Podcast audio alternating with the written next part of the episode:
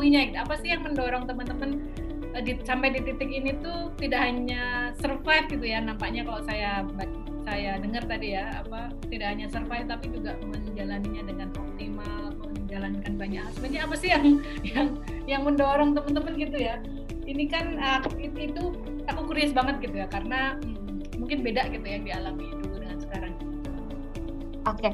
mungkin ini sih uh, kalau aku sendiri ngerasa kayak kehidupan itu kan berat sih lah. Gitu ya. Biar kita nggak serius-serius. Emang kayak kehidupan itu berat kayak uh, pasti adalah waktunya kita mau nangis lah kita ada waktunya kita ngelakuin kesalahan kita ragu.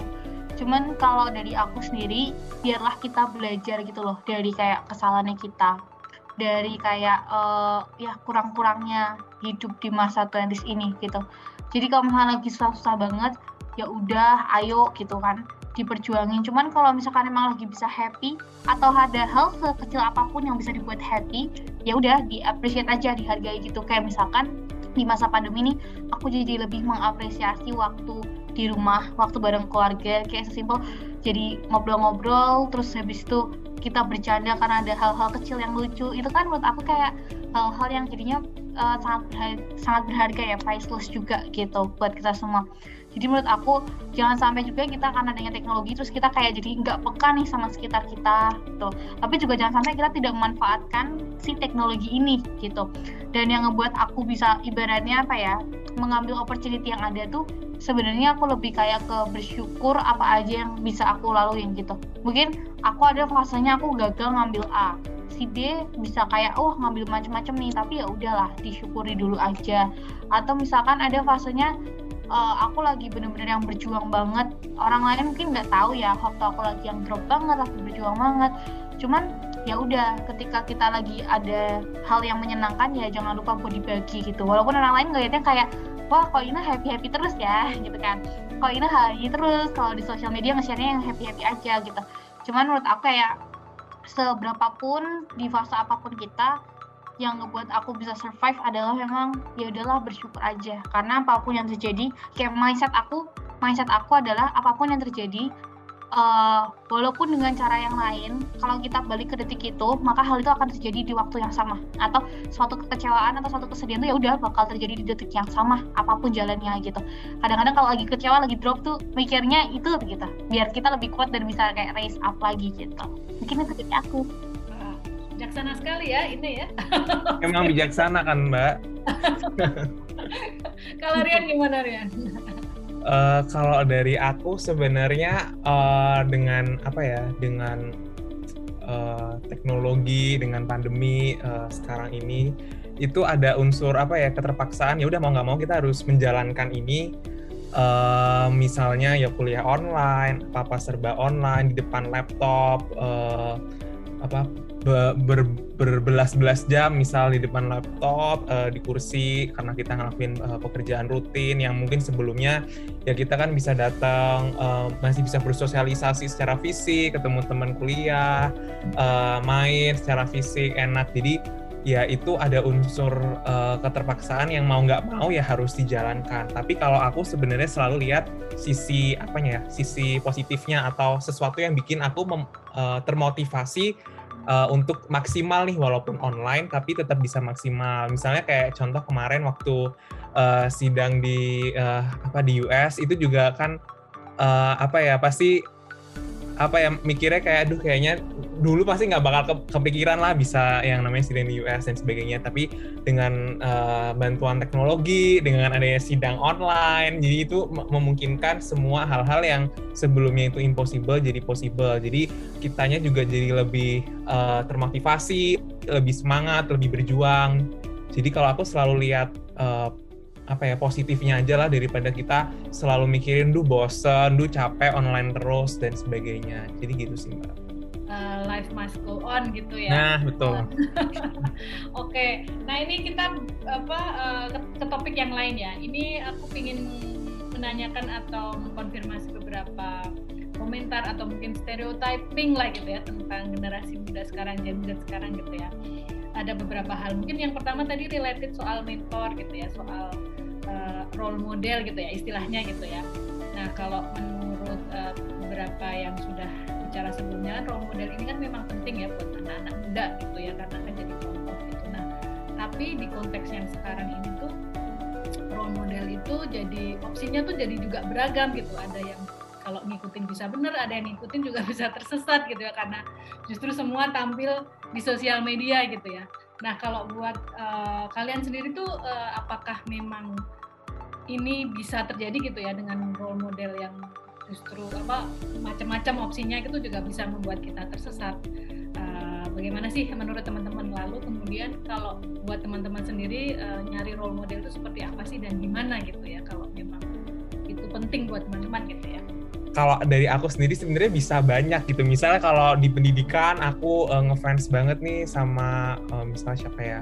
Mau di Ayunda. Tapi kalau di uh, dunia permusikan, di entertainment, aku kok ngefans banget nih sama um, kehidupan pribadi atau uh, karirnya uh, contohnya uh, Fidel Diano dan sebagainya. Jadi uh, sebenarnya role model itu boleh kalau menurut aku sih boleh ya. Uh, siapa aja mau berapa banyak. Cuman kalau dari aku tuh um, aku biasanya lebih ke role model yang uh, apa ya aku kenal uh, bukan kenal juga sih tapi kayak lebih uh, tahu secara detail. Misalnya kayak uh, dosen aku atau misalnya uh, seseorang yang emang benar-benar aku tahu sisi baik dan buruknya. Mungkin kan kalau kita di sosial media cuman misalnya lihat mau di Ayunda, oh iya dia uh, keren banget uh, lulusan Stanford, uh, S1, S2 luar negeri dan sebagainya. Cuman kan kita juga nggak tahu mungkin uh, dia punya sisi lain, sisi buruk yang kita nggak bisa tahu. Mungkin nanti suatu saat dia tersandung masalah dan sebagainya. Nah, tapi kalau dari aku sih,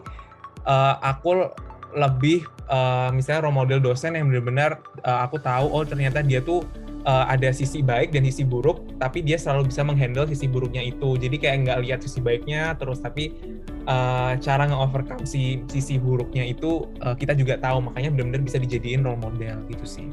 Iya iya iya iya. Iya ya, jadi malah yang yang deket-deket yang bisa dilihat gitu ya, dan yang dilihat seutuhnya gitu sebagai manusia kan nggak satu dimensi pastinya ya. Nah kadang sosial media itu suka ya menyembunyikan hal-hal jadi satu dimensi aja gitu ya. Yeah. Kalau ini gimana? Oke, okay, sebenarnya aku setuju kayak uh, kalau misalkan ngomongin role model itu kayak temen aku pernah dulu banget waktu aku masih awal perkuliahan tuh bilang buat apa kayak kita itu misalkan benar-benar look up tuh orang yang kita nggak kenal sama sekali misalkan daripada kenapa nggak kita cari dulu inspirasi dari sekitar yang kita gitu istilahnya.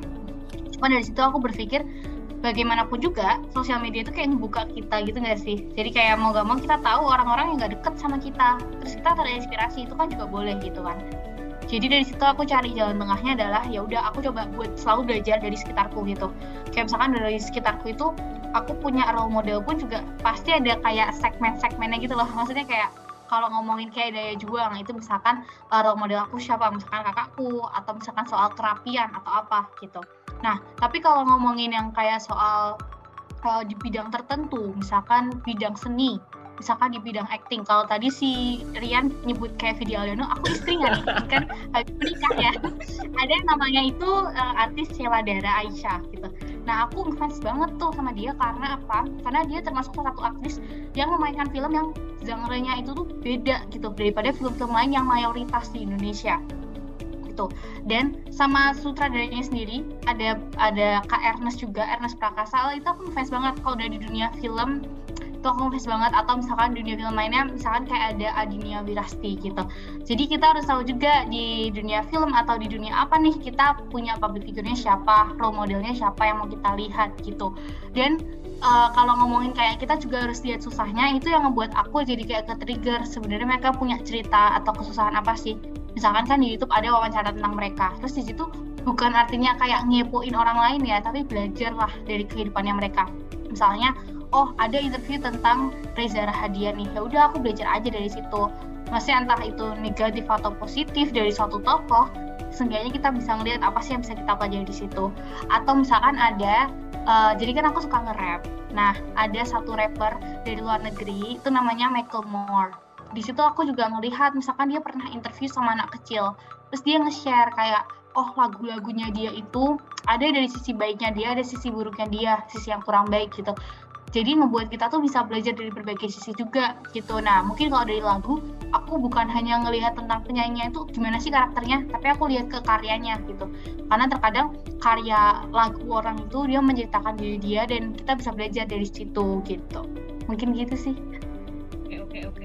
Menarik ya maksudnya um, apa uh, contoh itu jadi penting gitu dan tapi dengan opsi yang banyak itu juga apa uh, pilihannya juga maksudnya bisa tidak hanya di satu terus diikutin terus tapi apanya sih yang menarik dari si X apanya sih yang apa yang bisa diikuti dari si Y gitu ya macam-macam gitu ya dan kita sendiri yang punya apa kontrol atas itu gitu ya. Yang penting tadi yang aku garis bawahi dari teman-teman kan memang nggak satu dimensi gitu jadi jangan apa jangan menganggap satu orang tuh ya itu sempurna apa sempurna begitu terus gitu ya. Dengar kalau kalau ada berita ini gimana Iya, sorry. Nah dan itu tuh bisa jadi kayak apa ya hormon kita untuk meningkatkan diri kita gitu. Jadi misalkan kalau tadi aku look up ke Adinia Wirasti itu membuat aku bersemangat atau termotivasi lah misalkan untuk olahraga misalkan kayak gitu. Atau mungkin tadi Vidi Aldiano memotivasi Rian buat nyanyinya lebih bagus lagi biar sampai ada vibranya kayak Vidi Aldiano gitu. Jadi kan improvisasinya di diri kita peningkatannya di diri kita jadi lebih tinggi lagi karena kita punya someone we look up to gitu sih ya, ya, ya oke. Menarik nih. Ya kalau kalau zaman dulu kalau zaman saya dulu ya namanya role model itu lebih banyak satu dimensi itu. Karena kan kita nggak nggak tahu gitu ya nggak banyak informasi yang kita dapat. Bukan cuma dari majalah aja gitu ya tapi cerita majalah kan nggak banyak gitu ya. Ya udah gitu. Tapi sekarang oh, menarik ya teman-teman bisa apa menggunakannya untuk berbagai hal. Jadi tadi untuk olahraga ini untuk apa bisa orang bisa lebih berkualitas ini begini macam-macam gitu ya. Menarik menarik nah ini uh, apa pandangan atau atau uh, stereotip yang lain gitu ya soal hmm, aku nggak tahu ini apakah memang teman-teman personally as personal atau juga melihat teman-teman sepantaran uh, seumuran gitu ya bahwa generasi sekarang itu memiliki kecenderungan mengambil informasi itu banyak dan cepat instead of mendalam gitu ya. Uh, apa mungkin ini karena konteks teknologinya juga gitu. Kalau menurut kalian gimana? Itu bener atau atau gimana? Jatuh kepilihan nggak sih kan? Iya betul betul. Jadi kayak gimana? memang uh, tergantung kita mau milihnya apa ya kayak sekarang tuh kan kita memang dimulai untuk secara mandiri dan bertanggung jawab menentukan pilihan kita gitu kan. Nah ini tergantung juga ada banyak juga kayak webinar-webinar kita atau acara-acara yang mengajarkan kita kayak lebih milih mana sih mendalami satu bidang atau coba banyak hal gitu. Menurut aku itu satu tergantung memang keinginan kalian, minat kalian, minat kita. Yang kedua itu tergantung tujuan kita gitu loh. Maksudnya kalau misalkan someday aku pengen jadi CEO, nah berarti kan aku mau gak mau harus mengetahui berbagai bidang gitu. Tapi kalau misalkan someday aku pengen pokoknya jadi head of marketing, ya udah berarti aku harus dalam banget soal marketing karena aku yang bertanggung jawab di bidang itu gitu. Jadi kalau misalnya kita ditanya kayak milih mana nih mendalami satu bidang atau berbagai bidang menurut aku balik lagi kayak ke kita pinginnya tuh apa kayak uh, niat kita tuh di mana. Jangan sampai juga karena kita punya tujuan mendalami satu bidang tapi kita punya interest yang lain terus kita membatasi diri itu kan juga nggak bagus gitu kan jadi nggak membatasi diri tapi juga gimana kita itu hal itu bisa membantu tujuan kita gitu. Kayak misalkan kemarin aku tuh berniat mendalami bidang HR tapi somehow ada opportunity di organisasi yang membuat aku harus belajar bidang yang lain. Operasional, marketing, uh, produk, internal, finance gitu-gitu. Ya udah aku akan coba gitu loh. Karena di situ aku mikir oh aku harus terbuka ya sama opportunity yang lain tanpa melupakan kalau aku itu uh, pernah ada di area HR gitu. Jadi gimana sih intinya kita tahu kenapa kita melakukan sesuatu, kenapa kita memilih sesuatu, mendiam, mendalami suatu bidang atau berbagai bidang gitu. Dan yang kedua adalah kita tahu uh, long goals-nya aja sih gitu. Mungkin dari Rian bisa nambahin. Kalau dari aku sebenarnya uh, ini sih dilematis juga ya antara uh, apa namanya kita fokus ke satu bidang atau mungkin kita nyoba nih berbagai uh, opportunity yang ada. Cuman kalau dari kalau mungkin ya aku masih di early 20 ini sih masih mengeksplor segala sesuatu yang bisa aku um, coba dulu yang nanti misal di umur udah uh, mid 20s kayak 25 ke atas atau udah uh, agak lebih tuaan dikit tuh udah nggak bisa lagi tuh kita coba-coba lagi misalnya nih sekarang kan um, kita masih bisa coba explore aku nggak tahu nih pengen uh, interest nanti di dunia uh, misalnya kayak ini tadi HR atau marketing atau finance atau um, operasional dan sebagainya. Nah, uh, mungkin sekarang uh, kita privilege yang masih di early 20s itu kita masih bisa uh, apa ya explore coba-coba cari tahu yang ini sih yang kira-kira tuh memang nanti sesuai karena kan kalau udah umur 25 ke atas kan pasti fokusnya udah kayak mungkin harus berkeluarga, cari uang, kita harus benar-benar tahu nih apa yang kita mau, apa yang kita harus jalankan, pekerjaan apa. Jadi kalau sekarang sih kalau menurut aku sih uh, masih boleh explore explore se uh, bisa mungkin sebelum nanti benar-benar udah nggak bisa. Jadi dengan explore ini kita tapi tetap harus uh, nentu ini kira-kira memang mana yang mau kita dalemin atau mana nih yang kira-kira uh, bisa nih tetap kita lakuin tapi bukan sesuatu yang harus kita fokusin banget gitu. Jadi itu sih kalau dari aku mbak. Oke ini ini mungkin yang lebih simpel ya. Jadi ada yang bilang bahwa uh, kalau anak-anak sekarang tuh kalau membaca membaca informasi itu kan karena lewat sosial media itu bacanya tuh yang cepet gitu ya. Hmm. Ketika cepet itu jadinya mungkin malah yang yang masuk bisa banyak banyak hal berbeda gitu ya. Tapi uh, tidak tertarik untuk atau kurang tertarik untuk mendalami uh, informasi itu. Jadi kayak baca judulnya aja atau satu paragraf udah cukup gitu. Uh, kalau kalau kalian uh, apa komentarnya gimana kalau soal itu kalau dari aku itu emang jujur aku masih kayak gitu juga sih mbak kadang-kadang kayak masih uh, apa ya karena mungkin banyak banget informasi di sosial media yang bisa kita lihat bisa kita explore Uh, jadi kita kayak cuman lihatnya tuh permukaan permukaannya aja tanpa misal kita dalemin uh, yang benar-benar kita tahu dalam uh, tentang topik atau masalah tertentu. Jadi ya uh, itu juga jadi masih jadi PR dan uh, introspeksi aku sendiri untuk uh, apa ya kalau misalnya pengen meneliti atau pengen tahu sesuatu uh, misalnya informasi atau tentang um, topik tertentu itu memang harus benar-benar dibaca dengan baik kita cari referensi-referensi lain. Jadi kita tuh uh, benar-benar bisa tahu misalnya kebenaran informasi tersebut atau memang kita tuh tertarik topik tersebut atau enggak gitu sih kalau ini gimana? Jujur kalau misalkan ditanya kayak baca headline gitu kan jujur iya. Sih kayak kalau lihat something oh, oke okay nih kita lihat judulnya kayaknya oke okay, aku bakal kepo-kepoin terus sampai dalam. Ada juga banyak juga yang kayak ya udah lewat aja gitu kan. Cuman menurut aku melihat kayak kekuranganku adalah terkadang nggak membaca sampai dalam maka carilah uh, bentuk lain gitu loh yang bisa aku mengetahui cara dalam. Maksudnya karena lagi balik lagi ke teknologi ya gitu. Kalau aku lihat teman-teman aku yang lagi susah baca buku misalkan dia ngakalinnya dengan audiobook kayak gitu. Atau ada juga teman-teman aku yang susah buat baca berita aku pun juga gitu. Aku ngakalinnya adalah dengan aku cari uh, platform berita ada btw satu platform berita gitu yang dia itu tuh menyajikan berita juga tapi dalam bentuk macam-macam. Jadi ya iya berita biasa tapi ada juga berita yang lewat kayak video di Instagram reels terus kayak hal-hal yang lucu. Dan itu misalkan salah satunya tuh dari uh, kontennya dari narasi gitu ya.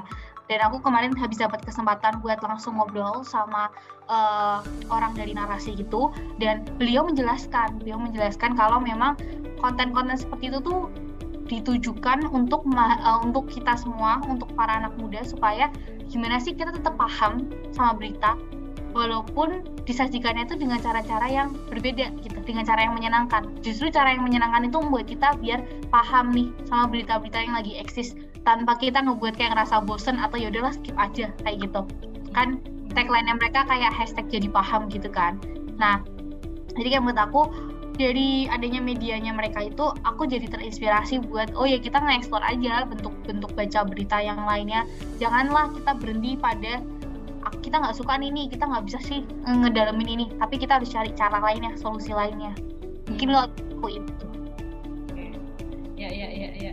Menarik ya maksudnya um, jadi disadari bahwa memang apa karena terbentuk gitu ya oleh konteks yang sekarang jadi baca itu jadi nggak bisa mendalam begitu aja gitu ya. Tapi kemudian ada juga cara-cara lain yang disajikan oleh uh, apa sumber lain gitu. Oh, ternyata mungkin mereka mau mencoba memahami apa yang diperlukan teman. Oh jadi dikasih dengan model uh, visual gitu ya yang teman smart apa akrab banget dari kecil memang disajikannya kayak gitu gitu ya. Jadi gimana lagi gitu ya mungkin kayak gitu ya. Nah ini satu ter apa satu stereotyping apa uh, lagi yang terkait dengan yang barusan saya bilang soal memahami uh, anak muda sekarang gitu ya. Nah ada yang bilang bahwa banyak sih sebenarnya mungkin orang-orang bilang terutama orang-orang tua ya orang-orang sudah tua tuh dulu bilang kayak bilang bahwa kayaknya kalau zaman kami muda dulu kami itu diminta untuk mengerti dunia gitu. Jadi kita tuh harus menyesuaikan diri apa yang diperlukan oleh dunia gitu. Kerja keras pokoknya apa kita yang harus memahami dunia sekarang tuh perlunya apa sih? Nah sekarang tuh sebaliknya kayaknya dunia yang harus mengerti anak-anak muda sekarang. Kayak tadi mungkin ya contohnya jadi kayak na, apa narasi tadi menyediakan sesuatu sesuai dengan uh, apa kondisinya teman-teman. Nah kalau menurut uh, apa teman-teman ada ada komentar nggak soal pernyataan-pernyataan seperti itu? Sebenarnya kalau mengikuti dunia masih mengikuti dunia ya Yan ya? Adanya iya, iya, pressure adanya uh, kebutuhan gitu. Cuman kalau aku bisa bilang kayak sekarang itu kita diajarkan untuk bisa menyeimbangkan antara apa yang dibutuhin dunia sama yang bisa kita lakukan untuk memenuhi kebutuhan kita gitu jadi kalau misalkan dulu kan uh, karena keterbatasan teknologi juga jadi kita kan juga terbatas untuk bertukar pikiran nih sama bangsa-bangsa yang lain negara-negara yang lain karena sekarang kita udah ada kemajuan teknologi, aku juga sama teman-teman jadi tahu adanya mindset-mindset dari negara lain. Salah satu mindsetnya tuh aku tahu kayak ikigai. Ikigai ini dia kan ngajarin kita buat uh, gimana sih kita menyeimbangkan apa yang dunia butuhkan sama apa yang kita bisa lakukan dan kita butuhkan gitu. Jadi menurut aku itu yang membuat salah satu mindset kayak gitu. Mungkin kayak teman-teman menerapkan itu tapi mungkin belum tentu semuanya tahu nama ikigai ini gitu cuma dari beredarnya konsep ikigai ini menurut aku kayak itu yang membuat generasi kita itu jadi lebih bisa melihat menentukan gitu yang kita lakuin itu sesuai nggak sih dibutuhin nggak sama dunia kayak misalkan tadi ada platform berita yang dia menyajikan berita dengan bentuk yang lain menurut aku di situ dia ngelihat kayak ini memang dibutuhin sama kita generasi kita tapi juga dunia butuhkan. Jadi as long as bisa dilakuin kenapa nggak? Mungkin lebih ke situ ya. Gitu. Mungkin dari Rian ada yang mau ditambahin? Hmm. pendapatnya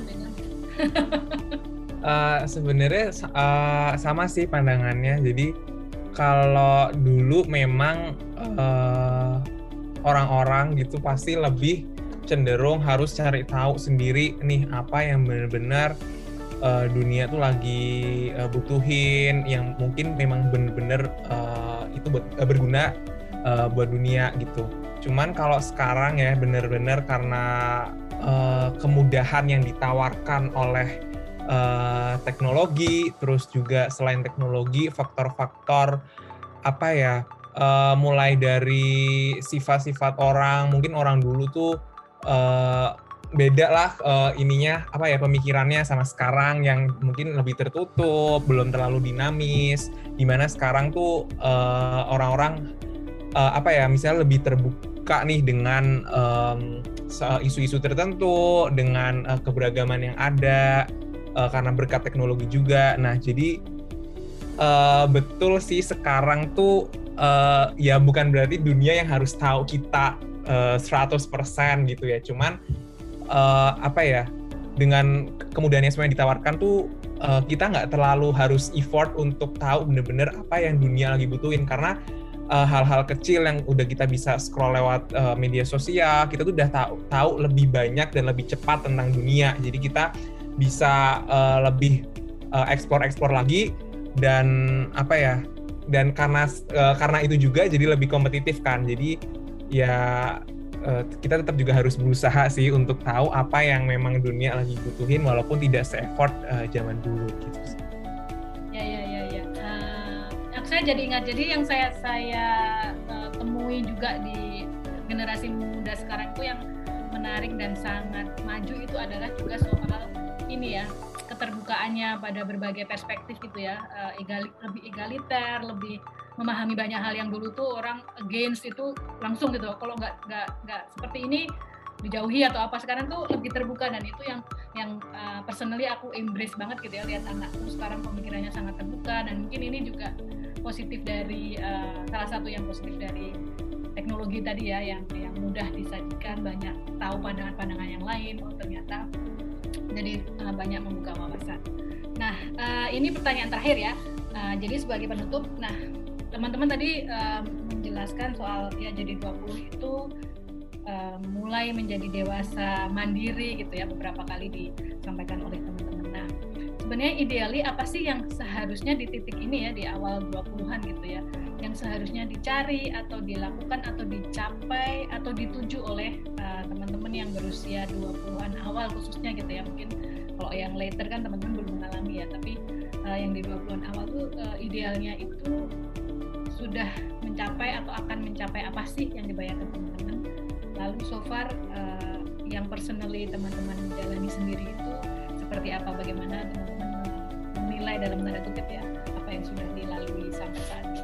Mungkin kalau dari aku dulu uh, sebenarnya uh, di early 20s ini apalagi di zaman yang sudah sangat modern dan serba digital tuh ada banyak hal yang uh, kita juga perlu apa ya siapkan gitu ya. Dan ini juga yang masih aku uh, pelajari juga masih berusaha terus uh, untuk bisa yang namanya uh, apa ya basic-basic teknologi yang benar-benar itu tuh penting. Misalnya uh, tentang um, data insight terus mungkin belajar dikit-dikit lah tentang uh, bukan programming yang uh, coding dan sebagainya ya cuman tentang uh, apa ya cara-cara uh, coding-coding yang uh, simple-simple uh, yang itu tuh bakal lebih berguna nanti misalnya nanti di dunia pekerjaan karena kan sekarang semua udah serba digital, semua serba data analytics dan sebagainya, serba AI. Jadi kita mau nggak mau tetap harus tahu lah basic-basic dikitnya. Jadi kalau nanti misalnya kita kerja itu kita bisa dapat banyak insight dari situ. Kita bisa explore lebih banyak. Jadi bukan lagi yang kita uh, kayak zaman dulu yang ya udah kerja ya udah kerja aja sesuai dengan bidang. Tapi kayak uh, apa ya harus lebih banyak adaptif lah agile sama uh, kondisi yang serba digital ini gitu sih. Terus kalau masalah apa yang udah dilaluin juga sekarang di early 20s ini sebenarnya juga uh, banyak yang apa ya yang uh, perlu dijadiin introspeksi ke depannya juga mengingat eh balik-balik ini sih dengan dunia sekarang tuh uh, somehow merasa lebih apa ya lebih keras untuk bisa uh, uh, kompetitif dibandingkan uh, yang lain. Karena uh, dengan dunia digital tuh kan semua orang tuh punya kesempatan yang sama punya uh, apa ya privilege yang sama juga asalkan kita mau uh, akses ke teknologi, browsing dan sebagainya tuh uh, semuanya tuh bisa lah semua dilakuin. Makanya dari situ kita harus punya sesuatu yang uh, itu jadi keunggulan diri kita yang mungkin orang lain semuanya nggak nggak uh, punya gitu. Jadi um, ke depannya banyak hal sih yang masih perlu untuk di uh, apa ya dipersiapkan, direncanakan, dicapai. Jadi bisa lebih uh, matang lah gitu. Gitu sih kalau dari aku mbak. Oke oke oke. Ini gimana? Kalau ngomongin apa yang dituju ya misalkan kalau apa yang dituju sih kalau dari aku adalah aku ngelakuin hal yang aku mau tapi berguna gitu. Maksudnya aku selalu melihat kalau mau ngambil satu opportunity aku lihat aku deg-degan gak sih aku excited nggak sih? Pertamanya itu. Jadi kayak kalau misalkan aku nggak nggak deg-degan nggak excited terhadap satu hal kayak oh berarti uh, I'm not into it gitu. Aku nggak nggak nggak bener-bener tertarik. Kalau nggak bener-bener tertarik aku lihat lagi yang lain. Apakah ada kesempatan yang lain sih? Gitu kayak misalkan dulu aku pernah mau coba jadi lucunya tuh aku dulu kan masih kayak zaman coba-coba gitu kan. Masih zaman eksplorasi sekarang pun juga tapi dulu coba-cobanya lebih tidak berarah lah gitu. Nah waktu lebih tidak berarah itu aku dulu pengen coba-coba jadi kayak semacam cewek-cewek yang ikut latihan kepemimpinan kepolisian gitu, gitu tentara. Seriusan pernah. Kayak aku pernah sampai udah mau uh, coba izin orang tua gitu kan tapi kayak pilihan gue ada beberapa nggak cuma itu. Aku udah sampai kontakkan sama orangnya gimana buat izin dan lain-lain karena waktu itu tinggi badan tidak dipermasalahkan gitu. Terus habis itu juga coba-coba uh, ke teater dan lain-lain cuman akhirnya adalah pilihanku itu jatuh untuk fokus ke satu yaitu organisasi. Nah menurut aku kayak penting banget nih buat lihat apa yang dituju buat lihat apa sih kegiatan yang aku tuju tuh bukan hanya itu bermanfaat buat masa depan aku tapi itu juga bikin aku deg-degan bikin aku senang bikin aku dapat pengalaman secara bukan hanya profesional tapi juga personal gitu. Mungkin ada pengalaman pastinya ada pengalaman yang ngebuat aku kayak ah kecewa nih kenapa sih aku ngambil itu? Tapi ya udah nggak apa kalau nggak lewat situ aku mungkin nggak kenal orang lain loh yang menghubungkan aku ke hal yang aku pinginin yang lainnya gitu. Jadi menurut aku kayak lagi-lagi fokus ke yang dituju itu adalah hal yang bisa membuat aku bukan hanya uh, bisa melihat tujuan secara profesional bermanfaat tapi juga yang bisa membuat aku senang karena masa muda ya gitu kan. Kayak kita masih pingin uh, punya banyak relasi yang bukan hanya untuk hal-hal yang serius tapi juga hahaha have fun secara positif gitu. Terus kalau apa yang dilakukan sih lebih kayak ke ya mendalami hal-hal yang memang kita minati yang membuat kita nyaman. Membuat nyaman belum berarti bukan berarti membuat nyaman itu kayak ya udah santai-santai gitu. Membuat nyaman mungkin menggeluti hal yang membuat kita kayak nangis aduh ini kenapa sih susah banget kayak ngerjain soal matematika misalkan. Tapi itu ngebuat nyaman karena misalkan lingkungannya itu ngebuat kita bisa belajar bareng kayak gitu. Jadi tergantung kita fokusnya mau ke mana. Dan itulah yang akhirnya uh, aku pilih untuk aku lakuin selama masih muda gitu yang ideal yang idealnya dilakukan di early 20s tadi ya mencari apa mencari tujuan menemukan tujuan dan kalau bisa membalance ini ya antara yang serius dan nggak serius. Karena ya teman-teman juga masih muda juga ingat juga gitu ya. Nanti seriusnya ntar di di apa 10 tahun 20 tahun ke depan uh, mungkin jadi lebih serius. Tapi juga sama sih sebenarnya semua juga ada funnya juga. Nah tadi dari perbincangan yang menarik ini aku menemukan ini ya apa namanya uh, kembali soal setiap generasi itu memang punya konteks yang berbeda gitu ya. Uh, buat teman-teman ada yang memang menyediakan banyak hal buat memudahkan gitu ya, memudahkan membuat hidup teman-teman itu menyenangkan, lebih mudah gitu ya, nyaman gitu ya. Tapi di satu sisi juga itu membuat teman-teman menghadapi dunia yang lebih kompetitif uh, dan mungkin itu jauh lebih kompetitif dari uh, zaman sebelumnya. Nah, ini apa setiap generasi punya challenge-nya masing-masing gitu ya dan teman-teman tadi sudah menceritakan uh, memang mudah tapi ya kompetisinya juga, juga jadi terus-terusan ini ya insecurity-nya tuh tadi diceritakan sama apa Rian ada terus sejak kuliah itu udah mulai ngeliat-ngeliat yang lain dan seterusnya dan itu yang harus uh, dikelola dan dihadapi dihadapi dan dikelola oleh. Nah sebagai penutup uh, teman-teman kalau misalnya punya pesan gitu ya buat buat yang sebaya atau buat yang lebih muda gitu yang sekarang uh, eh, SMA yang sebentar lagi menyusul teman-teman memasuki 20-an apa sih yang mungkin bisa disampaikan ke mereka gitu? Hal-hal baik atau tips-tips apa gitu menjalani uh, masa-masa mereka? Jadi kalau mungkin pesan-pesan apa ya yang buat uh, teman-teman yang masih uh, belasan lah ya istilahnya tuh apa ya berkaca dari pengalaman aku sebenarnya kalau masih belasan tuh ya pasti tetap harus ada namanya tanggung jawab tetap uh, mungkin kan kalau belasan kan mungkin mau masuk ke universitas itu kan juga tetap harus dipersiapkan dan dipikirkan. Cuman di sisi lain tuh uh, apa ya bersenang-senang lah gitu. Karena di umur-umur yang walaupun masih uh, early 20s yang masih harusnya uh, masih santai masih hahihi cuman kadar HI-nya kalau menurut aku sih uh, lebih sedikit ya kalau di early 20s karena uh, lebih banyak hal yang uh, harus di sekompetitif itu sekarang.